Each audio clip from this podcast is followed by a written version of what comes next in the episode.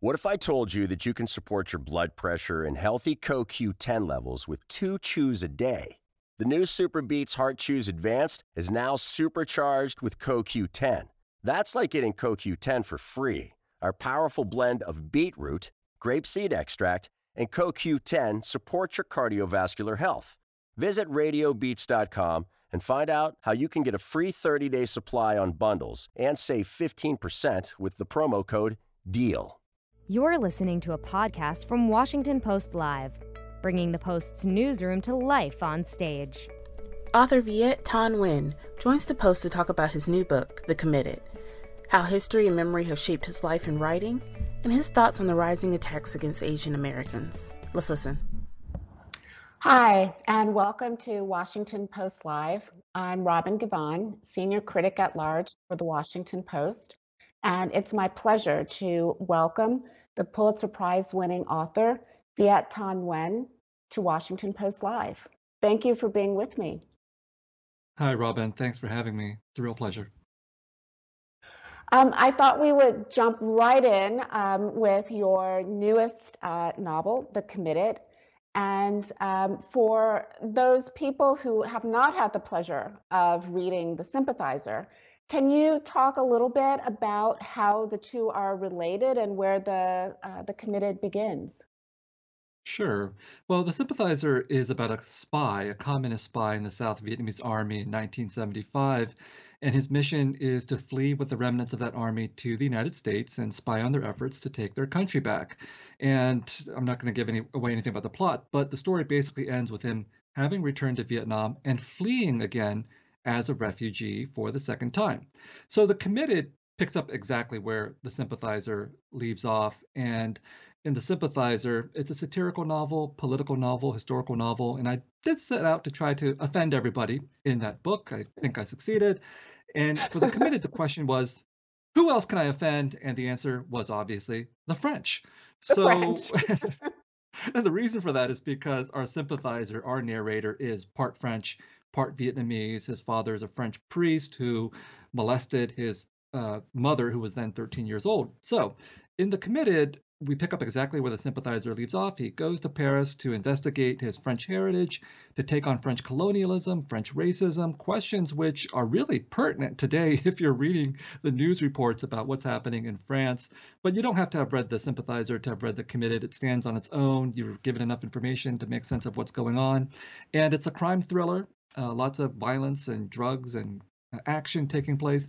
And it's also a novel about these questions of belonging, about race, about universalism that are pertinent to France, but I think are allegorical to what's happening here in the United States as well. I mean, I love just, I mean, there's so much packed into um, just the prologue, the first paragraph, which I would love to just sort of read that and have you talk about it just a little bit um, because it conjured so many images and references. And uh, as I said, it's just incredibly rich. It begins with We were the unwanted, the unneeded, and the unseen, invisible to all but ourselves. Less than nothing, we also saw nothing as we crouched blindly in the unlit belly of our ark. 150 of us sweating in a space not meant for us mammals, but for the fish of the sea. Can you, I mean, there are some words that are chosen so specifically, uh, ark uh, for one, as opposed to boat. But can you talk about those choices? Sure. You know, I fled Vietnam on a boat myself, but this was in 1975. I was four years old. I don't remember anything about it. And we weren't called boat people back then. That term boat people was reserved for the Vietnamese who would flee a couple of years later in the late 1970s and the early 1980s. You know, tens of thousands of people did this. And of course, the term that the media used to describe them was boat people. It was a very effective term because it helped to elicit a lot of sympathy for these oceanic refugees and compelled many countries to take them in. But I think boat people has really uh, been done a disservice to them as well because it's rendered them as people who are pathetic and frightened and desperate. And refugees possibly are all those things, but in my mind, they're also heroic because it's obviously extremely dangerous to take to the sea on on these uh, ships or boats. And I think that the refugees who did it had knew perfectly well what they were getting themselves involved in. And so I really objected the term boat people. And I find it ironic that the French, who really don't like borrowing English words, simply decided to call these people les boat people, which I find to be deeply problematic as well. and uh, I, I, use the term ark because very French, people. right? Yeah. um, but I, I, use the term ark very deliberately, obviously, because I want to conjure up this experience as a heroic one, as one that has biblical connotations, has Homeric connotations. Of course, Ulysses was on a boat. We don't think of him as a boat person. We think of him as a hero. The Pilgrims were boat people. They came on really, you know, small boats to the to the New World, and they were just lucky, I say in the book, that there wasn't a camera waiting to record them. They probably looked pretty nasty. Uh, but instead, we have these oil painting renditions of the heroic uh, pilgrims, and I think we should at least give the same treatment to these very heroic refugees as well. Which very much speaks to um, the the idea of who is telling the story, who's writing the history, and from whose perspective um, it's it's being told. Um, one of the things that, that you've said is that in some ways, uh, the protagonist, the narrator, um, is uh, is in some ways you. Um, I mean, is is that true? Is your sense of humor, for one thing, that dark? Well, what's interesting is before the sympathizer, no one would ever have said of me who knew me, Viet is a funny guy, very serious person. But in creating the sympathizer, I think I woke up something within myself that was always latent, probably repressed due to my very strict, devout Catholic upbringing and the fact that I became a professor. And in academia, a sense of humor is not rewarded. But uh, I looked at my own life and I looked at the fact that when I was growing up as a refugee in the United States, I felt like a Vietnamese person. I'm sorry, I felt like an American person in a very Vietnamese household with my parents, spying on them. But when I stepped outside of that household into the rest of the United States, I felt like a Vietnamese spying on Americans.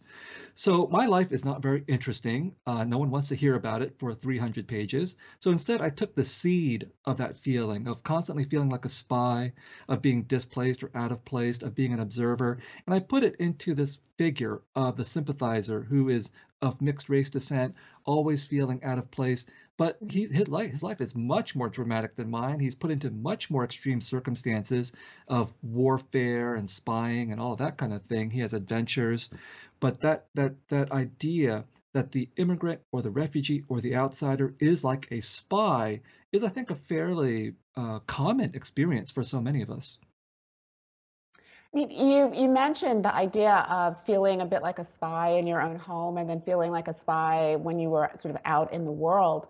I mean, it really speaks to um, the ability to, for I think, for um, a lot of immigrants and refugees to be able to see themselves, um, you know, as they are, but also see themselves from the perspective of those that surround them. To have these sort of multiple vantage points. Um, I mean, it, was that something that you were really focused on wanting to bring to the fore? This idea of not only looking at um, the the Vietnamese protagonists in the book, but also the community into which they the into which they move. Sure. Uh, you know, the inspiration for that comes from W.E.B. Du Bois's Double Consciousness in the Souls of Black Folk, 1903, I think, where he talked about in his terms, the experience of the Negro being someone who sees himself both through his own eyes and the eyes of others, meaning mostly white people. And there, I think I definitely mentioned Du Bois in the book. I mentioned Frantz Fanon, who was uh, colonized by the French and was a major black uh, anti-colonial intellectual. So the book establishes very clearly these debts both to refugee and immigrant experiences, but also to Black American and global Black experiences as well, because I think we do share something in common there.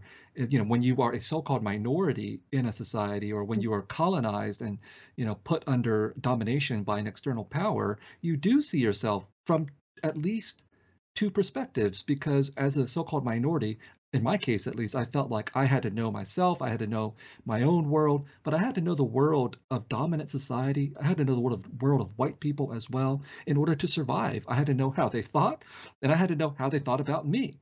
And that kind of knowledge is not reciprocal because I think that if you're a part of the so-called majority, however that's defined, or dominant society, you're one part of your privilege is that you can ignore the experiences of people who are not like you. But for that, for us, we can't have that luxury. Well, I also in, in both books, I mean, you are very um, um, sort of straightforward in the way in which you describe certain things and the names that are um, um, that by which things are identified. There's no need to um, to explain them. There's you know there aren't these sort of constant footnotes with asterisks uh, to kind of bring the reader along with things that are unfamiliar.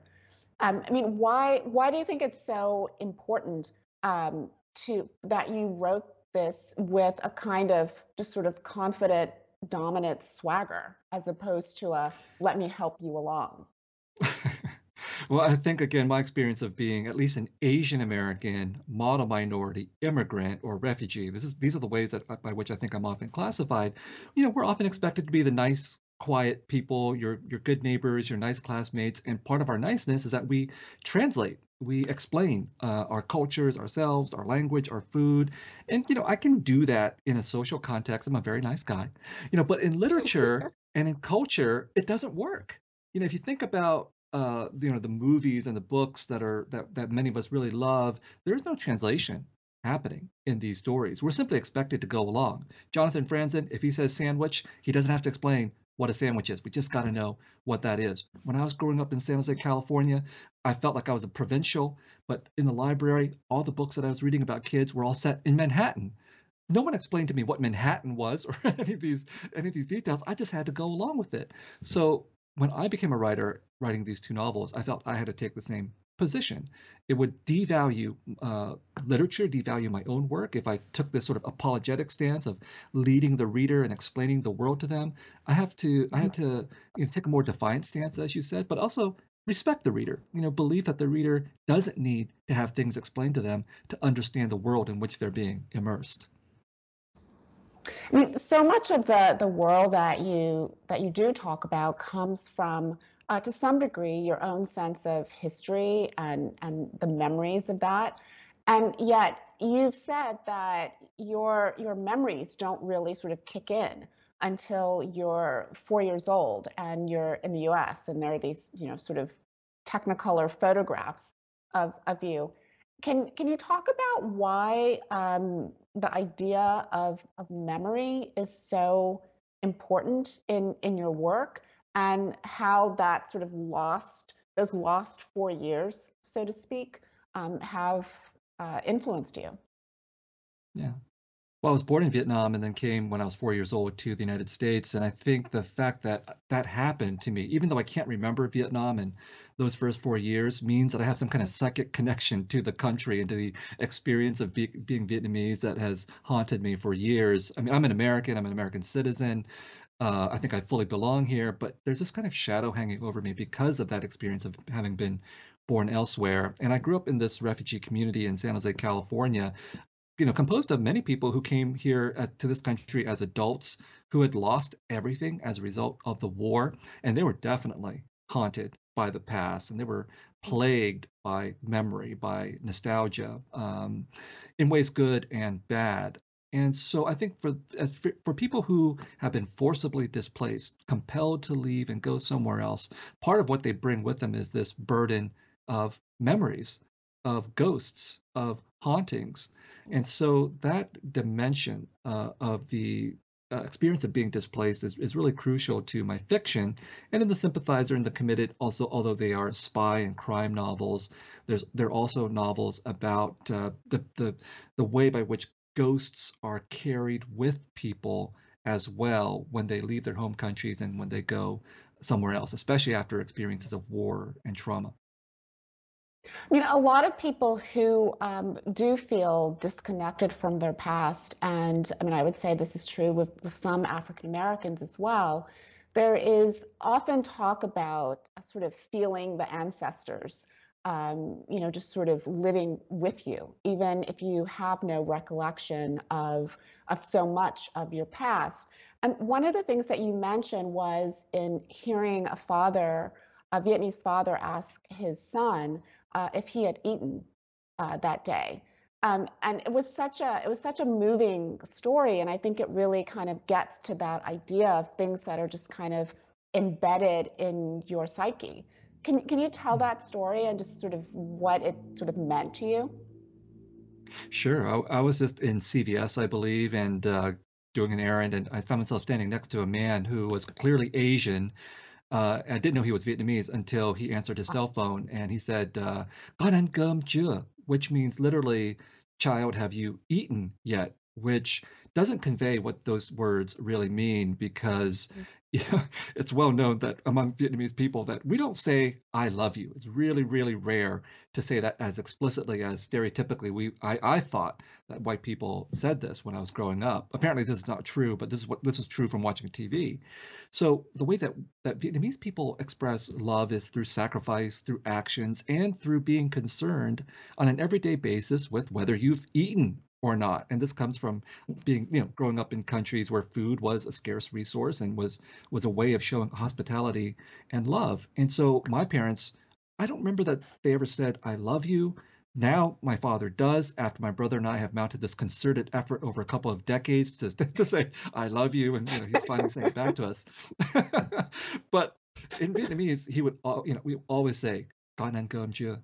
Uh, And so when I heard this father saying this to someone who was clearly his child, I was just so just so moved. I, I choked up at that point because this man, uh, you know, he looked like he was a working man of some kind. Uh, he didn't look gentle or anything, but his voice was so gentle when he said that. I knew he was expressing love and that it was coming from some really deep place and just this common everyday expression. And the last thing I want to say, you know, to your original point about the ancestors, Robin, is I've spoken and heard from so many younger Vietnamese Americans who were born here in the United States, who have obviously no memory of Vietnam, who feel that they have been impacted by history uh, through their parents and grandparents. Uh, oftentimes, even though the history is not spoken, it's through what's unspoken. They know that something has happened. They know that history and culture and memory are things that their parents and grandparents have brought with them and there are emotional resonances and ripples throughout their lives sometimes from what's spoken but oftentimes from what's not spoken so i think i do feel that vibe of knowing that people we don't remember cultures that we don't remember are still with us and influence us influencing us in ways that we don't really understand well, I know that the the absence or a temporary absence of your parents um, has influenced you a great deal. I mean, I was so struck um, in with your story um, in that when you were in the refugee camp, you were separated from your family uh, for several months, and and it's hard not to to hear that and to think about what's happening now at our, our southern border. And even though it was only a few months, and you were uh, obviously like reunited with your family, I mean, how did that embed itself into your psyche? One thing about being a writer is that we have to go where it hurts. I mean, that's where our, our substance comes from. You know, we can write plots and characters and everything, but the substance of, of fiction is emotion. And where do you find the emotion? You find it within yourself. And so, what happened to me, I think, was that for many decades after what you described, I suppressed my feelings because they were painful, even though they were brief. You know, our childhood really marks us in ways that may, may take a long time to understand. And I think often as a writer, you have to go back to your childhood and uncover these original traumas and, and deep feelings that you had. And so for me, what happened was that I, along with 130,000 other Vietnamese refugees, came to the United States in 1975. We were put into one of four refugee camps. Mine was Fort Indiantown Gap in Pennsylvania. And in order to leave one of these camps, you you had to have an American sponsor. Uh, the problem was no sponsor would take all four of us. So one sponsor took my parents, one sponsor took my brother, one sponsor took me. And this was being done benevolently. You know, the, the ambition, I believe, was to give my parents time on their own to find jobs and get on their feet. But when you're four years old, you don't, you're not cognizant of this rash of this rationale. So I just mm-hmm. experienced it as being taken away from my parents, as as being abandoned, and I just, I think those are my first memories of just screaming and howling, being being taken from my parents. And although I tried to suppress those feelings, I think they always remained with me, stamped between my shoulders as an invisible brand. And that's why I think that, you know, when we talk about separation of families um, at the border, uh, parents being taken away from their children, for months, for years, children being lost, not even some of them not yet being recovered, and all of this. I, I know that people have strong political feelings sometimes about immigration and all of that, but I, I think that regardless of our political beliefs, that this policy is wrong. We we should not be separating parents from children. It's emotionally devastating for all involved. My experience was benevolent. I've never forgotten it. So I just can't imagine how traumatic it is for these parents and for these children to be forcibly separated for such long periods. Well, also, I mean, another obviously, you know, uh, topic that is um, really in the spotlight and is deeply troubling is the rise in um, uh, anti-Asian discrimination. And you know, one thing that is so striking are those images uh, in which people are assaulting older people, which I think just sort of hits you in a way that is, you know, even more uh, extreme than it would be if it were someone who who was younger. I mean, do you see that uh, what's happening now as just sort of a part of a, a continuum of what's been happening for for generations, and we only now have sort of um, gotten you know ourselves attuned and aware of it? Oh, I think it has been happening for a long time. It, that doesn't alleviate the shock. It doesn't alleviate the Right. anger and the hurt, and especially the spectacle that you're talking about. And I have no idea why, in particular, this is happening. That Asian American elders seem to be uh, targeted, in particular, in so many of these assaults. But you know, I'm coming to you from Los Angeles, California, and uh, in 1871, 17 Chinese men and boys were lynched in downtown Los Angeles by a white mob uh, in one of the the largest, maybe the largest mass lynchings in American history, and it wasn't an isolated in- incident. This was happening all over western the western United States in the second half of the 19th century. Chinese immigrants had come here to do work on the railroads and to to do gold mining, and they posed an economic uh, threat, and they were perceived as a cultural and racial threat by the white working class. And these fears were exacerbated by the by the by the newspapers and by by politicians. So we've seen this happening before. And if we look through the course of American history, it's not just the Chinese or people who look like the Chinese who have been targeted. We can look talk about the the, the, the violence against Filipino migrant laborers, the internment of 120,000 Japanese Americans, the racial blowback from the Vietnam War, the,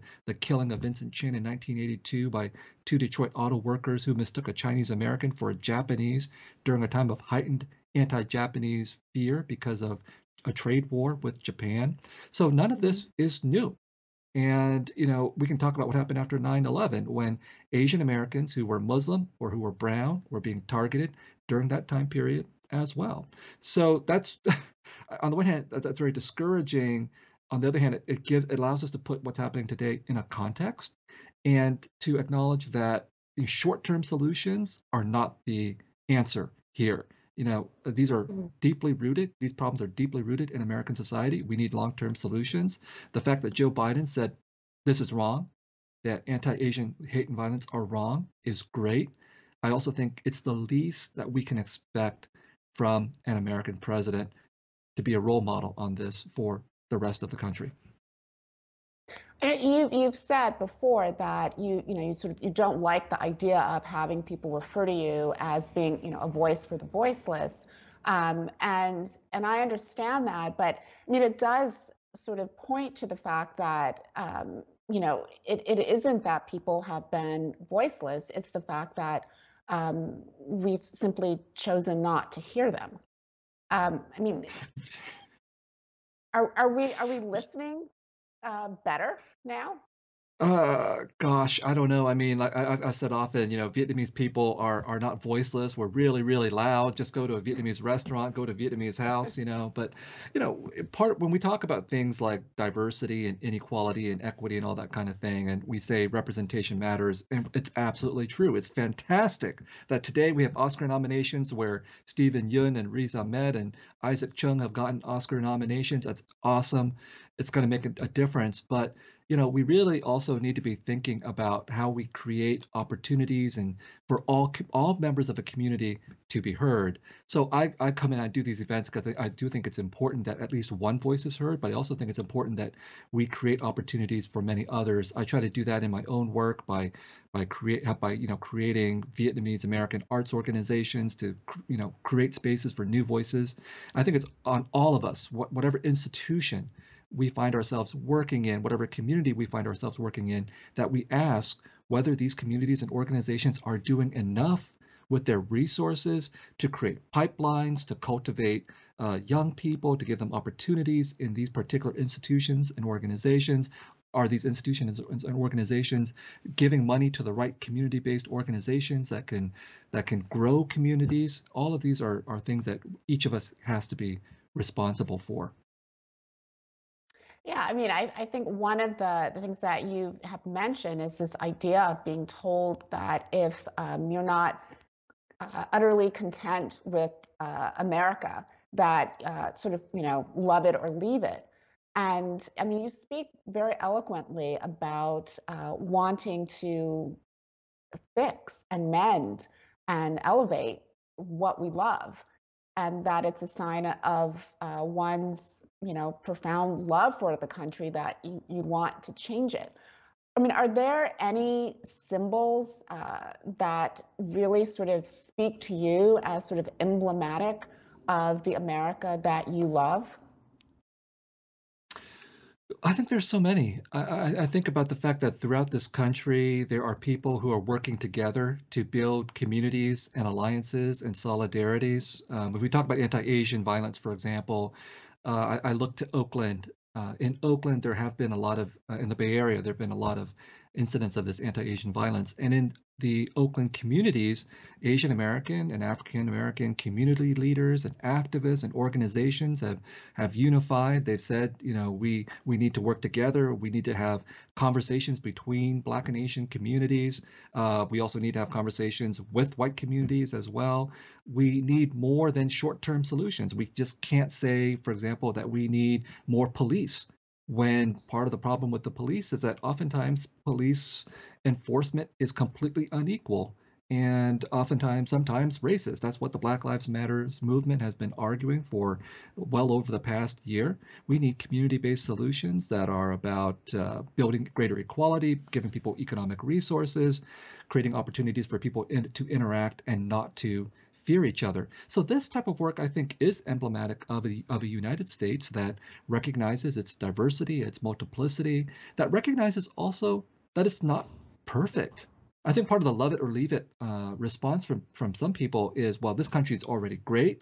If you're pointing out some flaws or some limitations, well, we don't want to hear it. And you should go back to whatever country you came from if you think it's so much better. Mm-hmm but that's not the proper response. I think I think we, as mature Americans, you know, people who are able to conf- we should be able to, able to confront our problems and think about the fact that we have we we've done a lot, but we have so much more uh, progress to make. And any kind of criticisms in this fashion are done in the spirit of helping to build a better country, not to not to tear it down. Well, I'm afraid that's, I'm gonna have to leave it at that. Uh, I think that's a very um, hopeful note on which to leave it. Thank you so much for being with me this afternoon. And um, I would also like to point out that tomorrow at two o'clock, my colleague Jackie Alemany will be in conversation with Rhode Island Democratic Senator Sheldon Whitehouse. I'm Robin Givhan, and thanks for watching. Thanks for listening. To hear more interviews from this series and other Washington Post Live programs, visit us at WashingtonPostLive.com.